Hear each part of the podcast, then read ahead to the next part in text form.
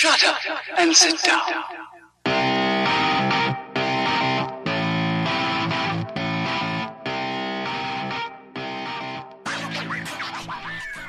Hello, strangers, and welcome to episode 72 of Strangers in a Cinema. Uh, Happy New Year uh, from myself, Paul Anderson. Hello, Pete and Jack. How are we all?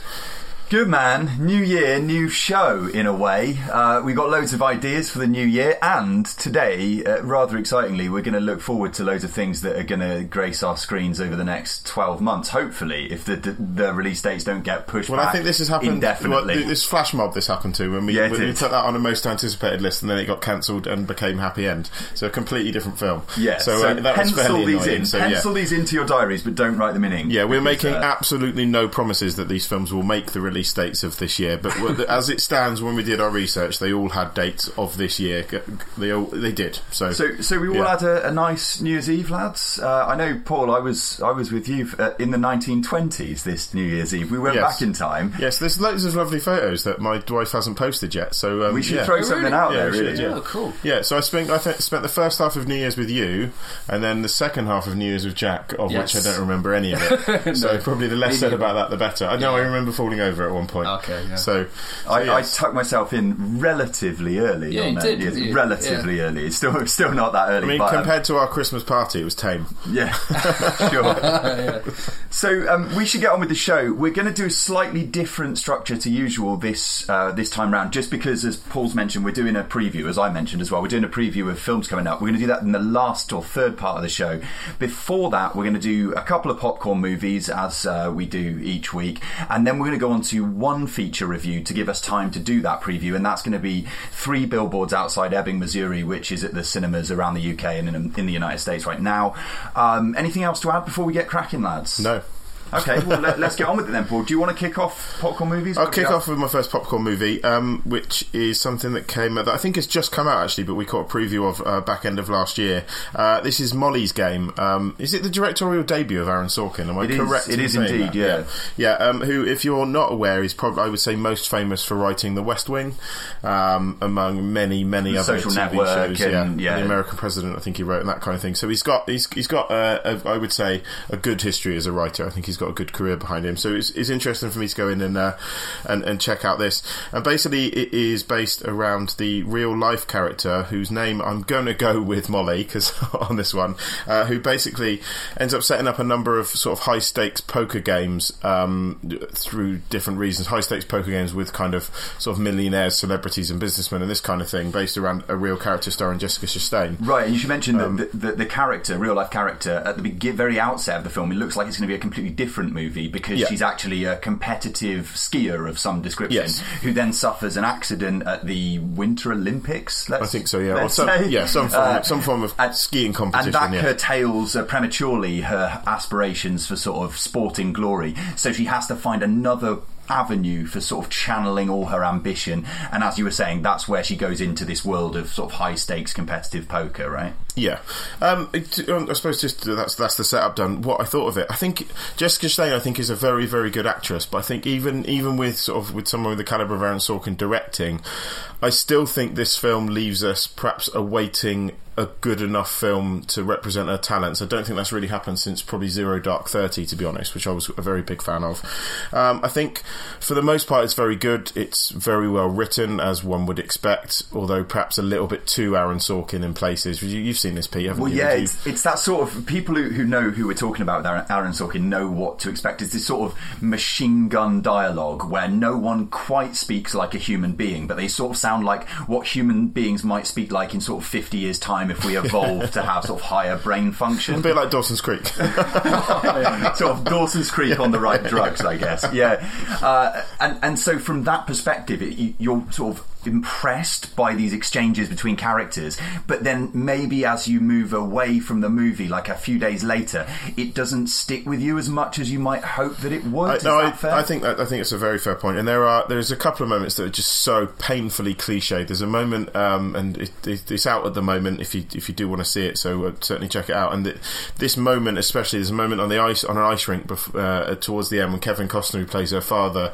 there's kind of this big reunion, this just horribly, horribly ham-fisted scene that could have come out of any number of any number of It- yeah. films. It, yeah, it kind of, of it kind of defines that expression um, like it's uh, like very written or Yeah. it's very on the page right you you can you almost like you know what they do sometimes or they've done before in the Oscars when they show um, great scenes from the year's movies and they show sort of pages of a screenplay as the dialogue's being spoken so it's like the award for screenplay but they actually show a page Yeah. you see almost in your mind's eye the pages on which Aaron Sorkin wrote this stuff, and you think like, yeah, you can. I wasn't it. Uh, who was it? Harrison Ford who once said, "You can sure write can it, write you sure shit, you can't say it." Sure Yeah. can't say it Yeah. or whatever." Yeah, it's a bit like that. I mean, the characters can say it because Kevin Costner's very able, and so is Jessica Chastain, but it it rings sort of inauthentic in, in that sense. Yeah, I mean, yeah, it's. I think it's overall it's a good film, but not a great one. I think would, would be a would be a fair comment. Certainly, the, the gambling scenes are very exciting. The scenes in the casino are very good. It just More- drifts a little bit. When it drifts away from that, I think it loses its way a bit. Uh, uh, a, a fun, uh, sort of creepy, sleazy Michael Cera, which uh, is a Yeah, side of Michael is- Cera, which I, I want to see more and more of because I think he's really good at that. I wish there was more of him in the movie. Rumored to be fair. based on DiCaprio, apparently, which I didn't realise. But obviously, um, that's rumored to be. So please don't have us for slander, Mister DiCaprio. W- wasn't it? Wasn't it Paul your fine self who was told just the other day at the 1920s party that we were at that you uh, looked a little bit like someone? The guy was racking his brains, and then he said, It was a lady actually that was racking her. "Oh, yeah. oh, Yes, oh, even I better." have you know, yeah. and it was it was Leonardo DiCaprio. Yeah, so- I mean, I'm not Was, it having the, that. uh, was Um, it the moustache? I think it would have been Yeah. the uh, obvious moustache I'd grown, stroke had drawn on me for the evening. But anyway, uh, Pete, what's your next popcorn So film? I'm going first in- to briefly touch on a very un-Aaron Sorkin film that has already been covered on the show, so I won't keep you for long. It's um, Paddington 2. You finally saw it. I did finally see it. Yeah, in fact, it ties into what we're talking about because at 11 a.m. on New Year's Day, having not stayed out or up too late, I was uh, up fresh to uh, go and watch this at cinema. So, yeah, caught up with it January 1st. Uh, what can I say that hasn't been said before? I mean, this is uh, d- just delightful, really. Uh, it, it builds on the strengths of the first movie, and I think also adds even more flourishes that just. It, what a way to start the year! What a way to start the year! Like it has this sort of um, Wes Anderson quality to some of the sequences. A bit that I mentioned when we were talking off mic is um, when Paddington has to go to prison and he's there with a character called Knuckles, played by uh, Brendan Gleeson, and they're communicating from their cells through the pipes. Oh, it's ace, yeah. And the camera flies down the pipes and then ends up at Paddington's ear, and it's also beautifully rendered and sort of staged. Um, I just so impressed by this. It went above and beyond, I think, my expectations of the movie, even though they were relatively high. I, I want to add as well that Ben Whishaw, I'm sure you mentioned when you reviewed His performance is great, isn't it? Ben Whishaw sort of Superb. makes the film. Like, Yeah. there's all this great animation work and there's all this great staging, but without that vocal performance, it wouldn't be what it is. And I just think he's such an able actor, both in animated work and live action work. But here, he really just. He, no one could have done it better, as far as I'm concerned. And and just like a load of other performances worth uh, mentioning, uh, Imelda Staunton's in this, really good. Michael Gambon's in it. Sally Hawkins is delightful, as you would expect. Um, Julie Walters is in it, and again, we saw her recently in uh, Film Stars Don't Die in Liverpool. Yeah, uh, I'll just gush if I talk more about Paddington 2. If you like the first one even a little bit, make sure you catch the second one. I would say it might even be the better of the two films, really like I think yeah. The more the more time that passes, the more I think it might be superior to the original. So and even Hugh Grant's you know, good in it, Paul. Even Hugh Grant's good in it. Yeah, I Hugh mean, Grant's that's how good fantastic in it. Yeah, yeah. Um, right, my second popcorn film of the week then is a film that I'll be perfectly honest. Had I watched sooner, probably would have featured um, quite high up in the our best films of 2017 list in the last episode, but I didn't get to it. So apologies to the Red Turtle. Um, I didn't get to you in time. And it's a shame because it's such an incredible animation. It's just stunning. So It's on Amazon Prime right now. it is on Amazon Prime now, yeah. So it's Michael Dudok de Wit. Oh, that's I've butchered his name there. I would have thought. I believe it's Belgian, but it's uh, so it's a Belgian director, I think, but done under working quite closely with the um, the guys at Studio Ghibli. So for Studio Ghibli to have gone outside Japan, I think is quite possibly a first. I might I might be wrong. I wrong. think it is actually. Um, so it shows you the kind of the faith they had in this guy's animation, and the, the crux of the film is a guy basically becomes shipwrecked on an island. He builds a raft. He, every time he tries to leave, the red the red turtle from the title of the film stops him leaving. Um, I won't really say any more than that because it goes in a very unexpected direction. Uh, but the art design is is nothing short of sublime, um, and it really is um, a heart rending silent film for the most part. What's the no uh, what's the in it either, so- runtime for this film? About an hour and twenty. An hour and 20. 25, I I think yeah, hour and flat hour 20, and 20, yeah. yeah. so it also that's that's the other thing that it does. That it, it it doesn't outstay its welcome. So it, it really it uses all of those minutes just remarkably well. And uh, yeah, would have factored quite high, I think, in my list of 2017 had I seen it in time. But that's it from me for popcorn movies. Catch up with that, and I've got to because I haven't seen Yeah. it yet. Yeah, absolutely. You should. Um, okay, now, here, here's the one where I'm going to divide the world with my opinion. But my second popcorn movie of the week is actually the second film I saw, and it is The Greatest Showman. This one directed by Michael Gracey, had directed uh, or worked on Ned Kelly, I believe, and not Okay. director. I, I knew a great deal about going in. But the real draw here is that um, all singing, all dancing. Hugh Jackman is the lead. He plays P.T. Barnum. And first of all, let's get out the way. This is not supposed to be a historical retelling of P.T. Barnum. So all you sniffy film critics on the internet or, or sort of self-styled film critics, I think you need to get over that and get to what the film's actually about. Which Is this taking some grief online then? Is, uh, this, is this what current, you're getting at? Current current Metascore for The Greatest Showman, forty-eight. Right, okay. Um, so we'll, we'll come back to that. But yeah, um, in this one, Hugh Jackman I mentioned, Michelle Williams, who makes me cry on impact, uh, Zac Efron, who um, I, you can deny it all you want, I think is an incredibly talented guy and is getting further and further away from the slightly sort of slimy, uh, lazy choices that he made a few years ago with, with some of the films. Um, what was that one? Uh, Bad Grandpa or something? Oh, like yeah, that? Uh, let's not think about it. Uh, Zendaya, who's going to, you know, just smash it in every area, I think, for the next five years, probably. Seems to be doing brilliantly in everything that she touches. Rebecca Ferguson um, is, is really good in this. And on and on, there are other people that I could mention. However, I want to keep it as brief as I can, Paul, but I also want to say this. I got teary eyed within 10 minutes of watching this film.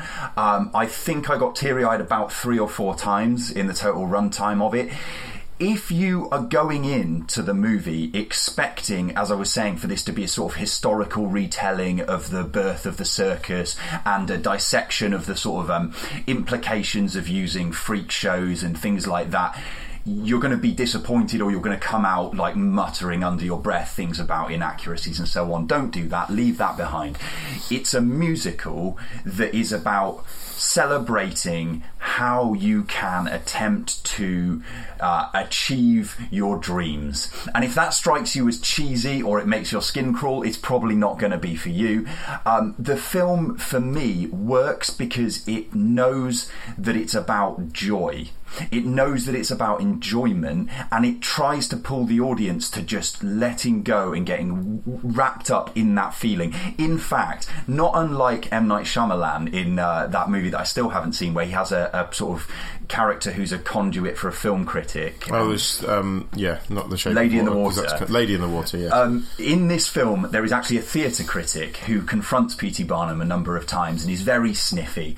And at one point, um, a line that stuck with me is they're outside of the theatre and the theatre critic is telling him how his sort of freak show and his like uh, elephants and all the things that he has going on there are just cheap tricks and uh, not really arti- don't have artistic value.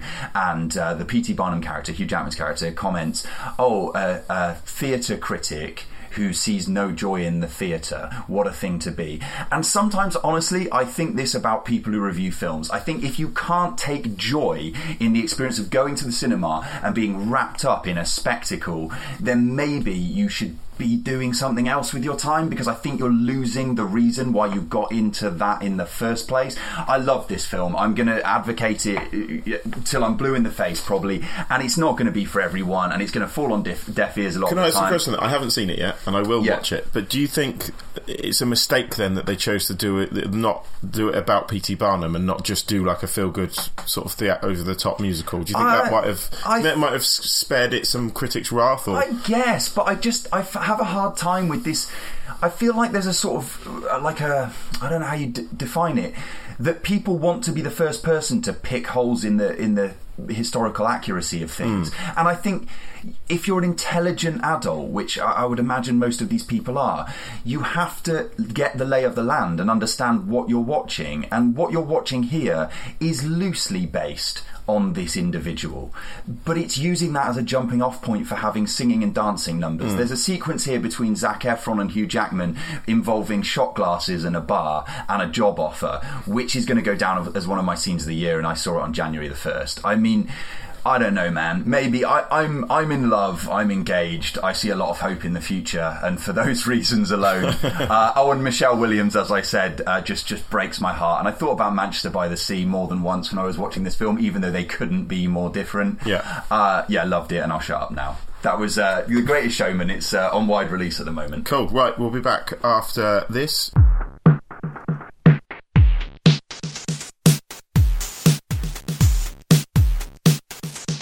So we are back with a feature review of uh, Three Billboards Outside Ebbing, Missouri.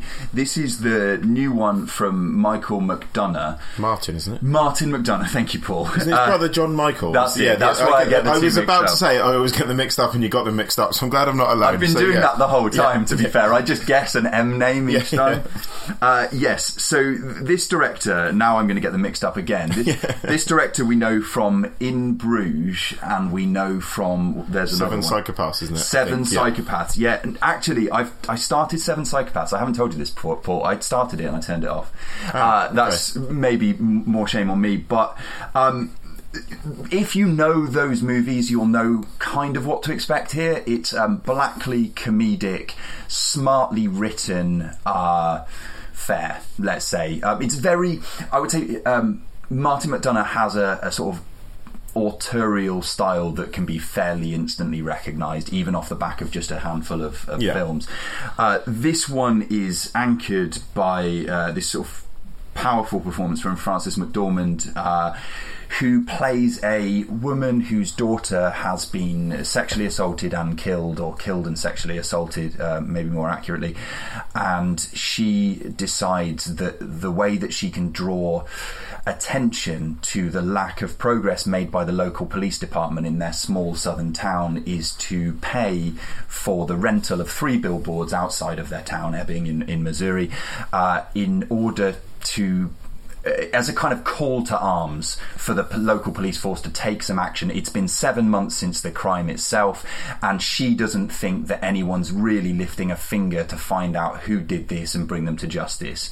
Is, is there anything I've missed in the setup? No, I think you've I think you've hit the nail on the head there. To be honest. Well, let's have a little clip and then we'll get to our thoughts. Hey, fuckhead! What? Don't say what, Dixon, when she comes in calling you a fuckhead? And don't you Shut come up! in here. You get over here. No. You. Get over here. All right. What? Don't, Dixon! What? I'm. You do not allow a member of the public to call you a fuckhead in the station house. That's what I'm doing. I'm taking care of it in my own way, actually. Now get out of my ass. Mrs. Hayes, have a seat. What is it I can do for you today? So yeah, apologies for anyone offended easily by language in that, but that's one of the I think one of the tamer clips from the film. Um, and again, that's something that you would associate with Martin McDonagh if you have seen his, his earlier work, as he's quite a big fan of swearing um, and uses it for the most part fairly effectively. Um, yeah, I think that the first thing to say there's a lot a lot's been made around the Frances McDormand performance in this, and in fairness, it's all justified. I think Pete. I think that her performance is by far the highlight of the film for me. Yeah, I she is she is incredible, and it's I think it's probably her best performance since Fargo. I would say, and she's normally very good in everything that she does, but I think definitely since Fargo, I haven't seen her this good since Fargo. It's a very different role. Well, it was uh, written for her. with the lead role was written with her in mind. Okay. So very much the writer has sort of taken her sensibilities Yeah. into account, and I think that shines through in, in the film. Um, I mean, where do we kick off with this? Because currently, um, I mentioned it with Great Showman, so I'll do it again here. Eighty-seven uh, on Metacritic, so fairly universally uh, acclaimed at this Yeah. point. Um, there's awards buzz around Frances, Frances McDormand and the, and the film itself, um, possibly with a, a Best Actress uh, Oscar nomination in the offing as a film as a whole, Paul, dealing with such a serious subject and then punctuating this subject with this kind of black humour, these gags, the, the like colourful language that you mentioned. um, d- did it did it work for you as a black comedy? Did it work for you as a sort of a, a I don't know. It's drama? bizarre I mean- because it's black comedy is something that I normally really, really like, and it seems to be at the moment that I'm just reviewing every film Star Wars um, with by moaning about like humour that doesn't really fit the tone of the rest of the film. Um, and for me, I, I found. Some of it funny. I like the I like some of the actors on board. I think Woody Harrelson was on was on good form here. Everyone was good form. I enjoy Sam Rockwell a lot. Um, Caleb Landry Jones appears again, who's going to be a massive star without a shadow of a doubt. Yeah, Um, th- this guy you're talking about the guy who was in Get Out, right? Yeah, and the yeah, guy yeah. who Is that was, the, the advertising guy? who was Yeah. also Yeah, in um, Red in this as. American X-Men as American well. Made as well. He was in. wasn't yeah, and he As- turns up in Florida Project. He's everywhere. Yeah. He's good at playing sort of fuck ups. Yeah, isn't he is that guy? yeah, very good. Yeah. So yeah, so everyone in this is great, and I think you know they're they're all they're all actors that certainly have got comedic chops without a shadow of a doubt. Um, it's just I felt some of the humour here was was very heavy handed. It's like I'm not easily offended um, in the slightest, and even I thought there was too many c bombs dropped in this for it to make for it to keep its tone. It just felt like, and um, uh, the guy from Game of Thrones is in this as well. Peter Dinklage is in this. Yeah. And there seems there's a lot of dwarf jokes thrown at him, and it's almost like, oh, because Peter Dinklage is in the film, it seems to be okay. It's like, well, it's just lazy. I, yeah, I, I, I wholeheartedly agree with you, Paul. I had a, a problem with that. I felt like just just going back to the well over and over again to make jokes about the guy being small. It, it became a bit tiresome, and I, the director, sort of writer director in this case, it started to, to lose me a little bit because, and I mean, we've got here Frances McDormand for all the strength of her performance. I mean, that character is is written as as pretty much unlikable, but to a certain extent, Yeah. we are supposed to root for her, right? Yeah, this is so, sort of a, a righteous crusade to a greater Yeah. or lesser extent, but at the same time, this is a righteous crusade that involves uh, kicking a teenage girl between the legs. So you know, it's difficult to sort of stay on side or come around to, to you know her her uh, campaign for justice, I, I suppose, and then I. F- I find that I mentioned that I turned off Seven Psychopaths. I think that I find the sensibilities of, of the director here um, to be a little bit just difficult to get on board with in general. I, I find a, a similar sort of gag reflex to what I get with uh, with sort of recent years uh, Quentin Tarantino, where some of it feels like it. A lot exists. of, there are a lot of comparisons made between Martin McDonagh and Tarantino. You're right, and I think some of it exists to to to be kind of cool, and I think that's a problem when you're dealing with the uh, storyline about the rape and murder of a young girl. I mean, I don't know. Maybe I'm yeah, I think no, I think I'm, I'm kind of with you. I think that what what frustrates me with this is there was there was enough. There was some really good stuff in here. Like there is there are some incredible scenes. There's the um, not without without spoiling it. There's the conversation of one of the conversations she had with Woody, with Woody Harrelson, and then midway through the scene, something happens to Woody Harrelson, and the way that scene is handled is just fantastic. And there's some really really good stuff in here. And as a result, I think I certainly came away liking the film a lot. I just think it could have been. Again, what did I say earlier? Molly's Game. I think it, again for me, this is a film that is good, but with a bit more polish, could have been great. Right, Um, and, and it's, it's so good that you mentioned Molly's Game Pool because I think that um, Aaron Sorkin and, and uh, Martin McDonagh Yeah. have Well this thing in common. As much as I think Sorkin is the better writer, they have this thing in common where you don't necessarily recognise human beings. And in this film, I recognised very few, if any, human beings. Yes, they're characters who spit vitriol at each other and, and sort of snappy lines and occasionally quite funny lines but it's a, a, a, a world that is, is heightened to the point of being almost unrecognisable. And uh, sorry, I, I couldn't uh, forgive myself. I didn't mention. You said that pretty much everyone's good in this. There's one person who's not very good in this, Paul, and that's Abbie Cornish. Bless Oh her yeah, heart. to be fair, I've forgotten even she was in it. To be fair, A- Abbie Cornish. I've I've seen people write about this film uh, that Abbie Cornish does a terrible job of a southern accent. Let's be aware, guys. She's not using a southern accent. She's No, she's- speaking in her native she is Australian. speaking in Australia. I thought yes, accent. they, yes, you know, now you come to think of it, I thought that's definitely Australian. Yeah, Yeah, uh, I mean, maybe she tried it for a second and gave up, but no, it's definitely her Australian accent. And yeah, I mean, some of the, those decisions as well, like Abbie Cornish being what twenty years Woody Harrelson's junior and from Australia in a small town in Missouri, seems to me an unusual. I'm getting pretty bit of- fed up bit with the writing. Hollywood stereotype of men in their fifties having wife, like a wife that's thirty. You know, it, it seems to happen in every single Hollywood film. Like, yeah, yeah, Woody Harrelson might be charismatic, but I can't see in a in a real world, I can't see his character managing to attract Abbie Cornish. I might be wrong. Well, and what's the but, story? How she ended up there? Yeah. I, I don't know. And and also just one more thing. And I don't want to sound like I'm sort of dumping on this because, like like you, Paul, I, I do think there's good stuff there. Yeah, I think that you're there's some very absolutely right to, in to there, point yeah. that out. Yeah. And there's stuff that made me not laugh out loud, loud but kind of chuckle to myself a little bit. Um, I found slightly problematic as well the, the relationship this film has with both women and people of colour because the women in the film, Frances McDormand is pretty vile for all of her sort of inherent charm charm as an actress and ability to sort of play that role better than maybe anybody else. Uh, but also, we have uh, a woman gets punched straight in the face uh, in this thing. As I mentioned, we have a teenage girl getting kicked between the legs. Uh, there aren't really female characters who come out of this with with any kind of uh, positive uh, experiences. I don't think. And then we've got this um, African American character who exists in the film seemingly only to go to prison for possessing marijuana, get out, sort of be delighted to be back on side with the Frances McDormand character, and then disappear entirely. And then we've got a police chief as well who comes on the scene very briefly and a sort of backstory about racial tension that the director seems to have absolutely no interest in exploring. I, I found those things to be a bit awkward, and yeah, they're all throwaway and it's all good fun. I don't know. This film didn't really work for me. If I'm if I'm completely honest, I liked it. I liked it a, Yeah. a, a bit, uh, but I'm not going to go back to it, and it's not going to come anywhere near my films of the year when it gets to the end of 2018. No, I'd, I'd say I'd, I'd say it, it's it comes out for me as a little bit of a disappointment. I did expect more from it. I thought this might be the fir- this might be the the almost the, the rounded film from Martin McDonagh, if that makes sense. I was like hmm. this this could be the one where. He's like, yes, he's done it. He's he's he's balanced it perfectly. And for me, he doesn't balance it perfectly. I liked it. I think I liked it more than you did. I think I laughed more than you did, but not as anywhere near as much as I thought I would. And I thought maybe, and I do think maybe if he'd if he'd actually dialed down the humour, I think it would have been actually quite uh, actually would have been a very very good sort of dark thriller. I like the uh, there's an ambiguous ending, which I'm always a fan of, which I think might, might frustrate a number of people, and I'm always a big fan of that.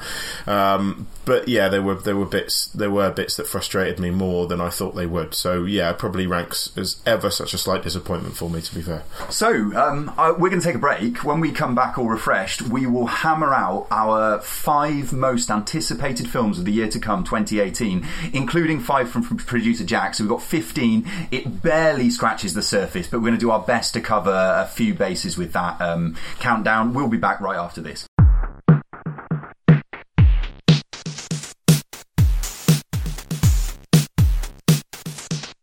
Uh, and back indeed we are. Um, so how are we going to do this then? Are we going to do? Are we going to do one around the group? Are we going to? What are we going to do? We Yeah, should- because my, I mean, mine aren't in a particular order to say these are a top. Well, we haven't ranked them yet. No. we will say. So- We'll, Well, say let's now just we go- haven't. We we'll go around. We'll go around the can, table. You can start because we were supposed to let you talk about three billboards and didn't talk to you at all. Yeah, so apologies, that's- Jack. But that's yeah, quite all right. Yeah. Jack, Jack, in in a word, Yes. three bill- billboards out, outside Ebbing, Missouri. What do you think? Well, I was really anticipating many words, because Jack. because I really enjoyed Seven Psychopaths. So for me, going into this film, I love the humour that's included. Did it But work for you, though? There was too much. Right. It was just some of it was powerful, but some of it just wasn't needed at all. So yeah. So maybe somewhere between where me and Paul lie on that. thing, Yes, I think guess. so. Uh, so, one of my films that I'm anticipating uh, for 2018 is the animated fun Incredibles 2. Uh, Great so this pick. is everyone's favourite super I family. I forgot that was coming out this yeah, year. um, Yeah. Which for me, this was a f- uh, the first Incredibles was a film that I loved when I was a kid. When you were Um, like three when it came. yeah, probably. Yeah. Uh, yeah, if we're going on that. Um, yeah, and I'm sort of I'm keen to see where they take this because because there hasn't been a, a sequel for so many years. I think this came out early 2000s, perhaps 2004. I think. Um, I'm very keen to see where they take the film. I haven't really heard a lot about it.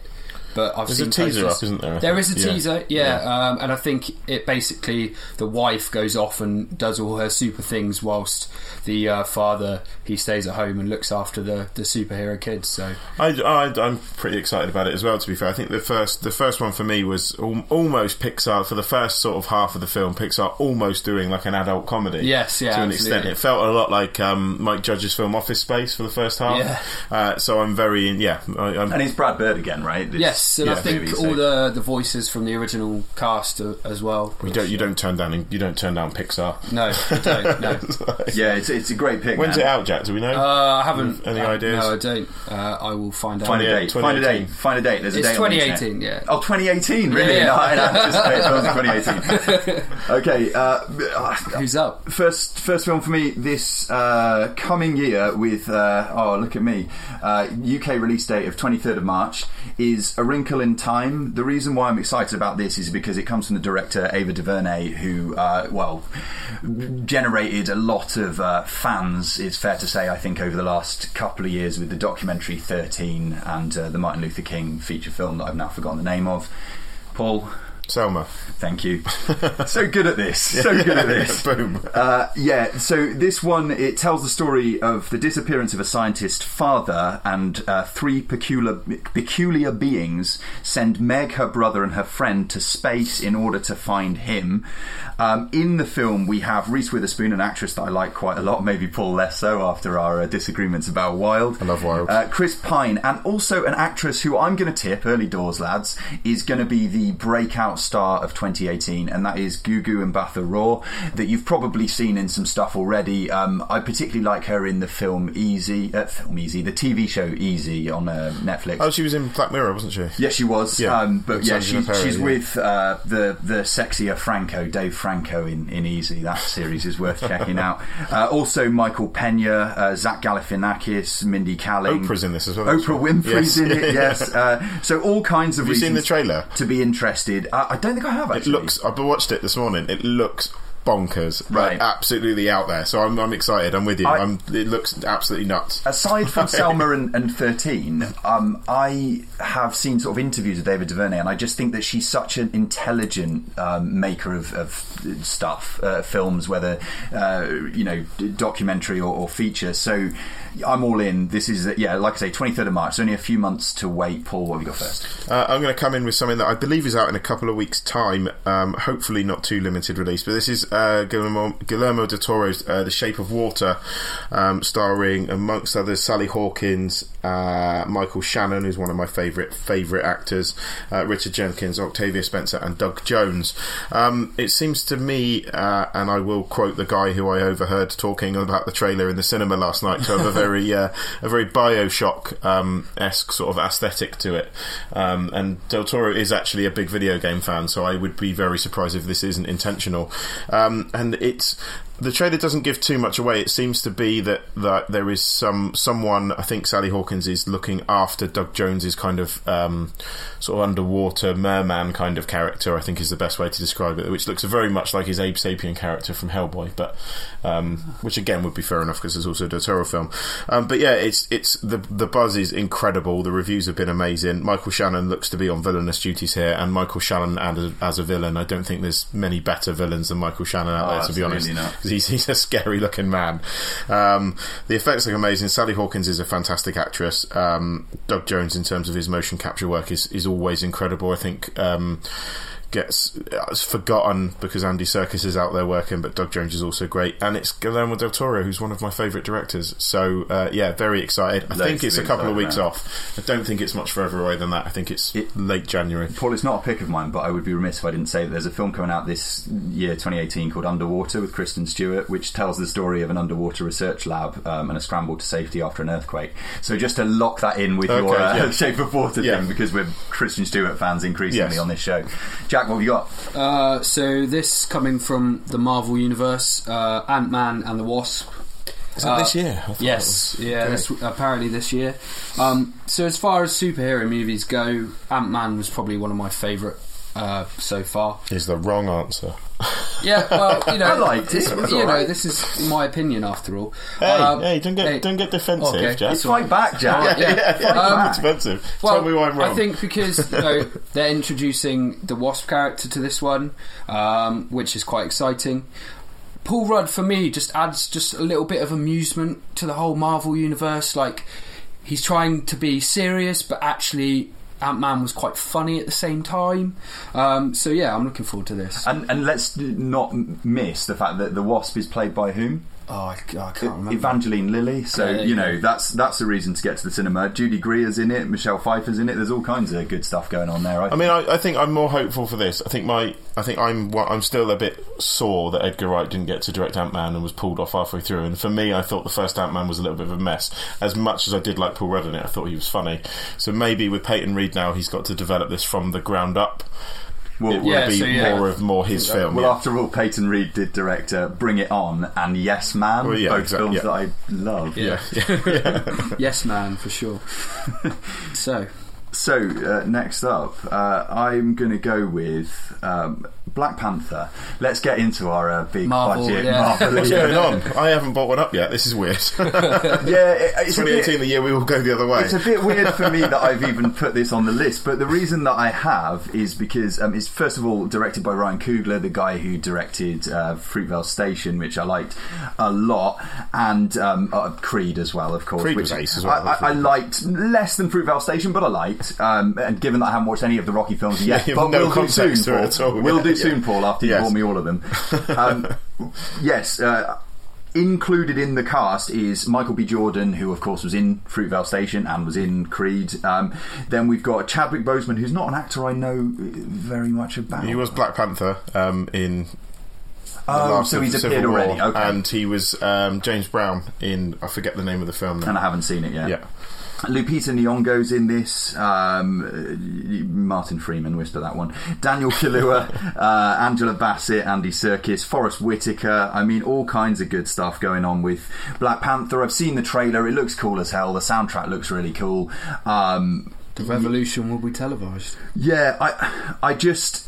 I just have a good feeling about it. I just feel like it might it might chime with me, and it might be one of the sort of rare superhero films that I come out beaming about and really enjoying. But we'll see. I mean, I could be completely wrong, and I could, Well, they could have just put all the best bits in the trailer. Well, they, I mean, they generally do that. My my concern is, and I, I'm, I'm getting, I, I am getting more and more tired now of, and I've I've said this before, and I'll probably end up saying it again after Black Panther. Is like they get a good director, and then the producer just makes the film, uh, and the director means it means the director gets a good cast that he's used to working with, which is fine. But then it ultimately ends up just being another Marvel film. So I can see that Michael B. Jordan could be great in this, but I've got a horrible feeling. And if you look at all the other Marvel films, the majority of them do not have good villains. So I've got a feeling we're going to get another throwaway villain with another throwaway plot that doesn't really do anything to add to the universe because Infinity War is about three months off. So I'm not as excited. But but it's worth pointing out, Paul. We were talking off mic that I'm not aware of, unless we're forgetting something, which could well be the case.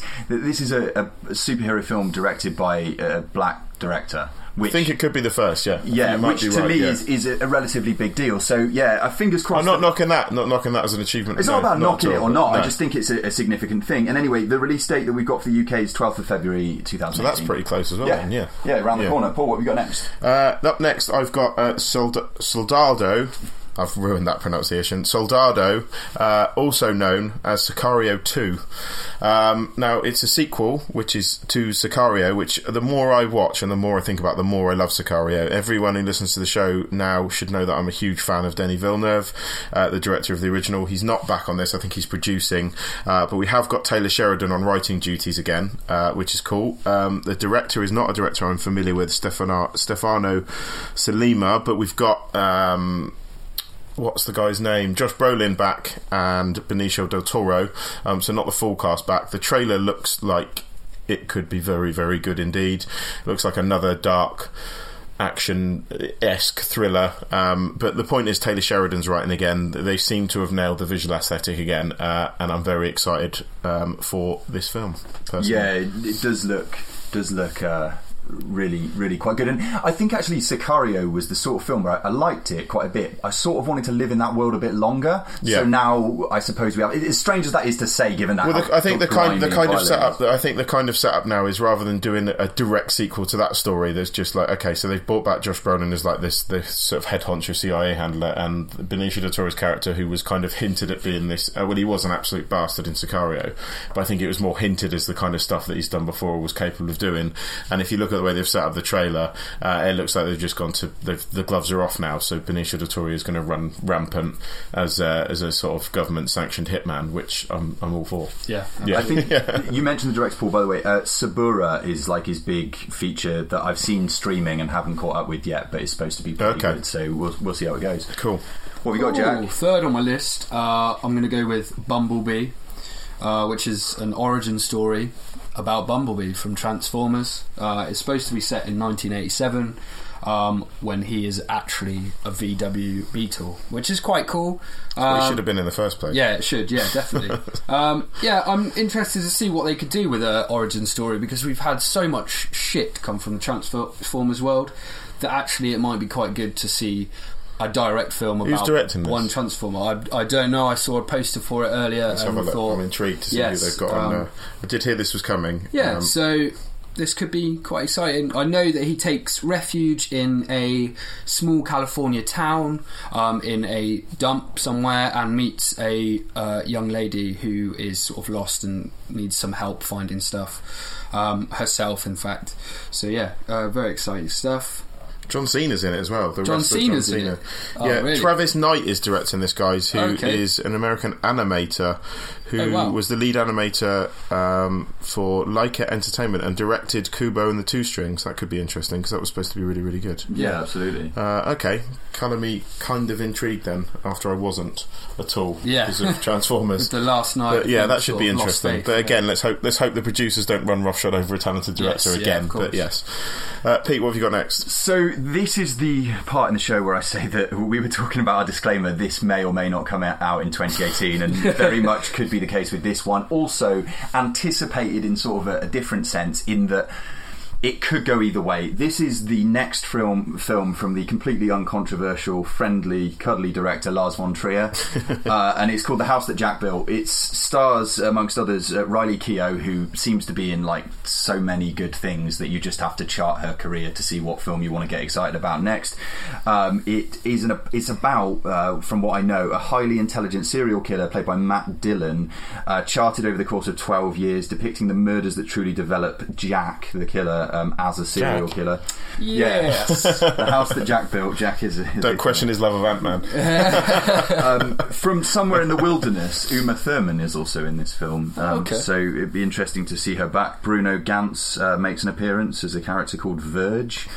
We'll see. Um, I have a, a, a strained relationship at times with Lars von Trier. Um, I think that.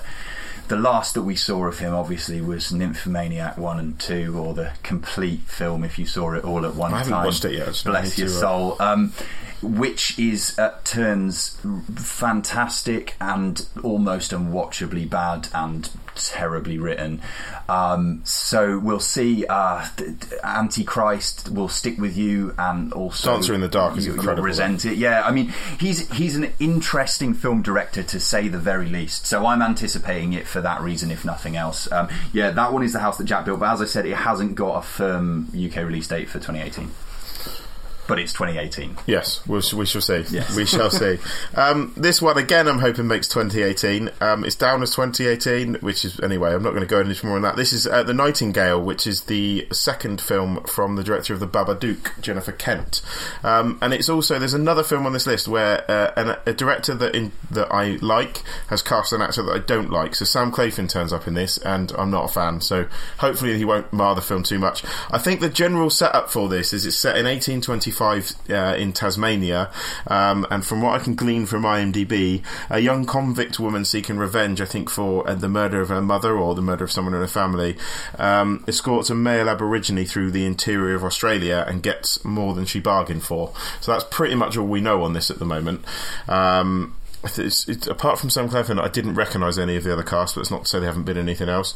Um, but the Babadook was was a superb, superb film, um, and I'd be intrigued to see what Jennifer Kent does next. Doesn't look like this will take such a, an overt kind of horror angle, although from the sound, although we're, we're definitely going to be in a dark subject matter. I think. Yeah, it's, it's a cracking pick. It was one I wanted to put on my list too, um, because the Babadook was so impressive for such Yeah. a relatively inexperienced director. So yeah, do we have a date? Do you know? Uh, no, I said 2018. Oh, but again, good. it's one of those that if 2018 US, I mean, if you look at Florida Project, for example, which is one of my biggest bugbears, is now did a limited theatrical run in the UK October last year and is now not out till March. So yeah, Yeah. hopefully 2018, but we'll see. Jack. Okay, fourth on my list. Uh, for me, I don't know why I put it on the list, but uh, it's Jurassic World: Fallen Kingdom. Now we all just sat down and watched this trailer, didn't we? I liked Uh, it. I don't know why I we're all hating on this all of us. I'll tell you why I I'm hating it was on it, It's quite but- exciting, but you know, uh, do they really need to make another one? Who knows? But Jeff Goldblum's back in this one. I think me- Jurassic World is like the third highest grossing film of all time now, or something. It's got it's way up that list, Which so that'll I- be why they're yeah, making another one. It probably is. You know, I want a film that sticks in my mind, like the first Jurassic Park film. Um, and yeah, as I said, Jeff Goldblum's returning. Um, the only thing I've seen of him is in a court courtroom talking about the life of dinosaurs and stuff like that. So uh, I think That'll probably plot- be that'll probably be him. It'll innit? probably That'll be it, yeah. and I think the plot is generally just a continuation of the previous film. Everyone's left the island, I think, And Chris gone Pratt's back as Chris- well, right? Yeah, Chris Pratt is back. Yeah, Uh, Ron Howard's daughter's back. and he's and- he's talking to velociraptors like he did in the uh, first Jurassic World. But yeah, Paul hasn't doesn't really want to. Do you want to see this film, Paul? I mean, it, as we said, it, whether we want to see it or not is irrelevant because we go anyway. Yeah, um, absolutely. But to be honest, um, my thoughts on this are: I just I thought with getting J.A. Bayona on board, who uh, direct last uh, last directed Monsters Call, um, was was and that was fantastic. Um, I thought we might get like a more scaled down sort of dinosaur-esque horror film, and that's what I'd be quite interested in seeing. Is just like a smaller scale thing rather than just a big volcano, loads of CGI dinosaurs. Because the CGI dinosaurs, even in the trailer for me, still don't look as good as the model dinosaurs in the first Jurassic Park.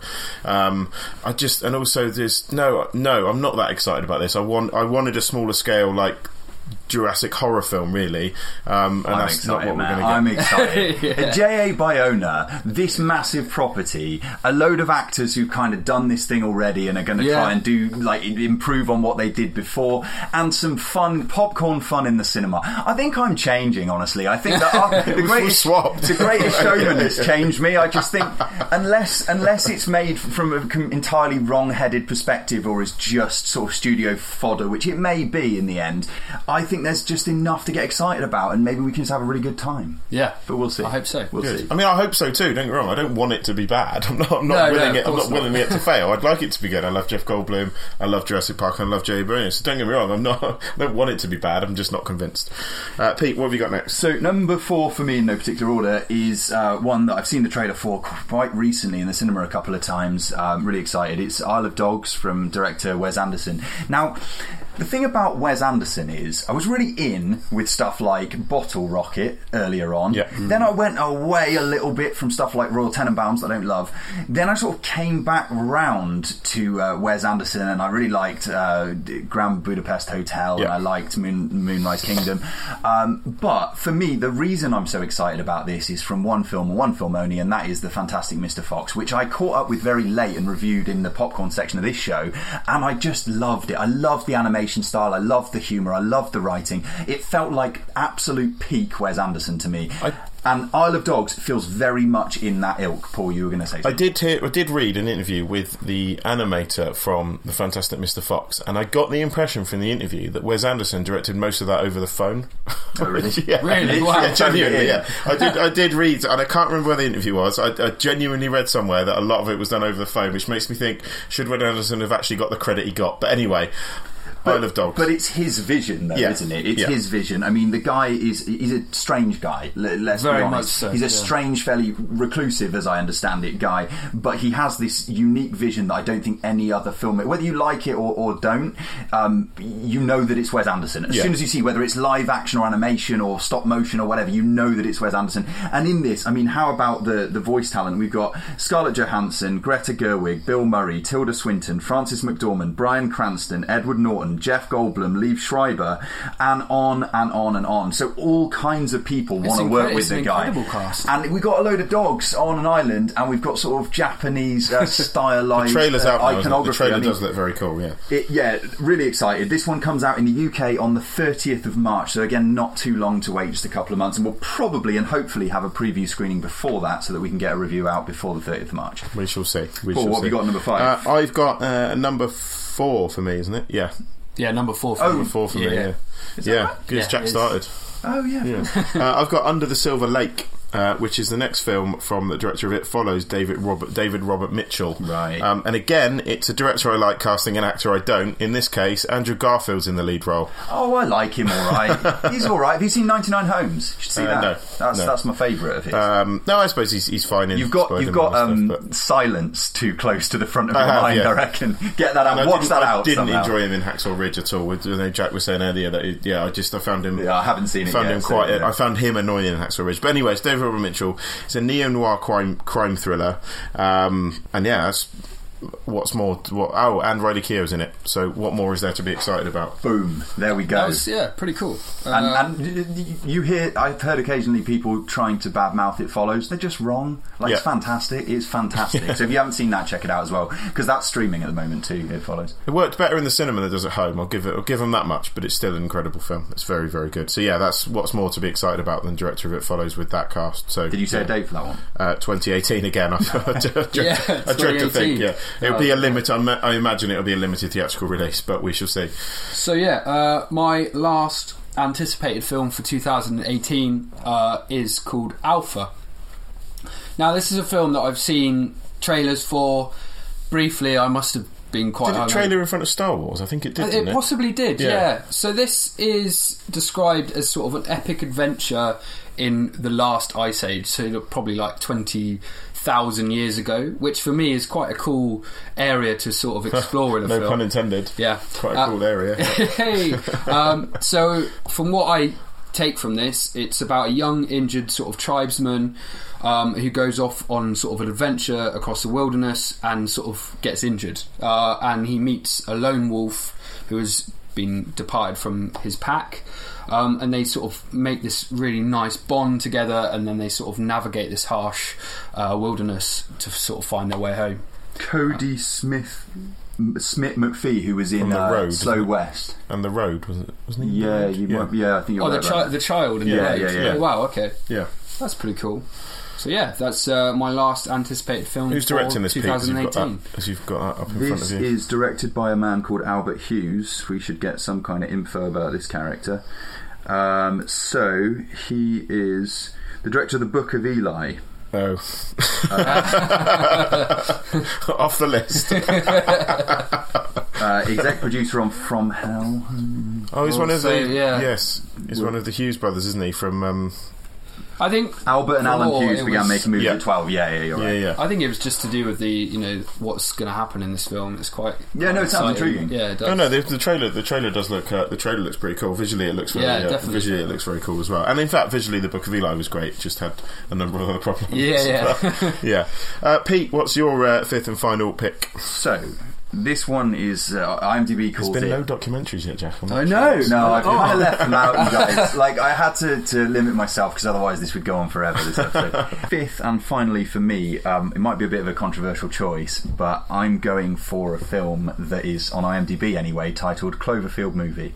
Elsewhere, The God Particle. Um, and the reason I'm excited about this, or the reasons I'm excited about this, directed by a, a black director again, the third out of five on this list, just coincidentally, Julius Onah, but also coincidentally starring um, Gugu Mbatha Raw, as I told you guys, and the rest of the world is going to be the breakout star of 2018. Also in this one, Daniel Bruhl, an actor who I like quite a lot, Elizabeth Debicki, um, Chris O'Dowd, Ji Zhang, that everybody knows from House of Flying Daggers and Hero and all those kinds of things.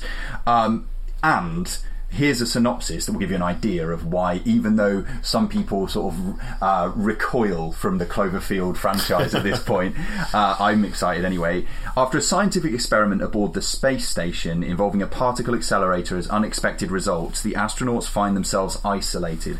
Following their horrible discovery, the space station crew must fight for survival. That sounds so far up my street, it may as well have moved in next door.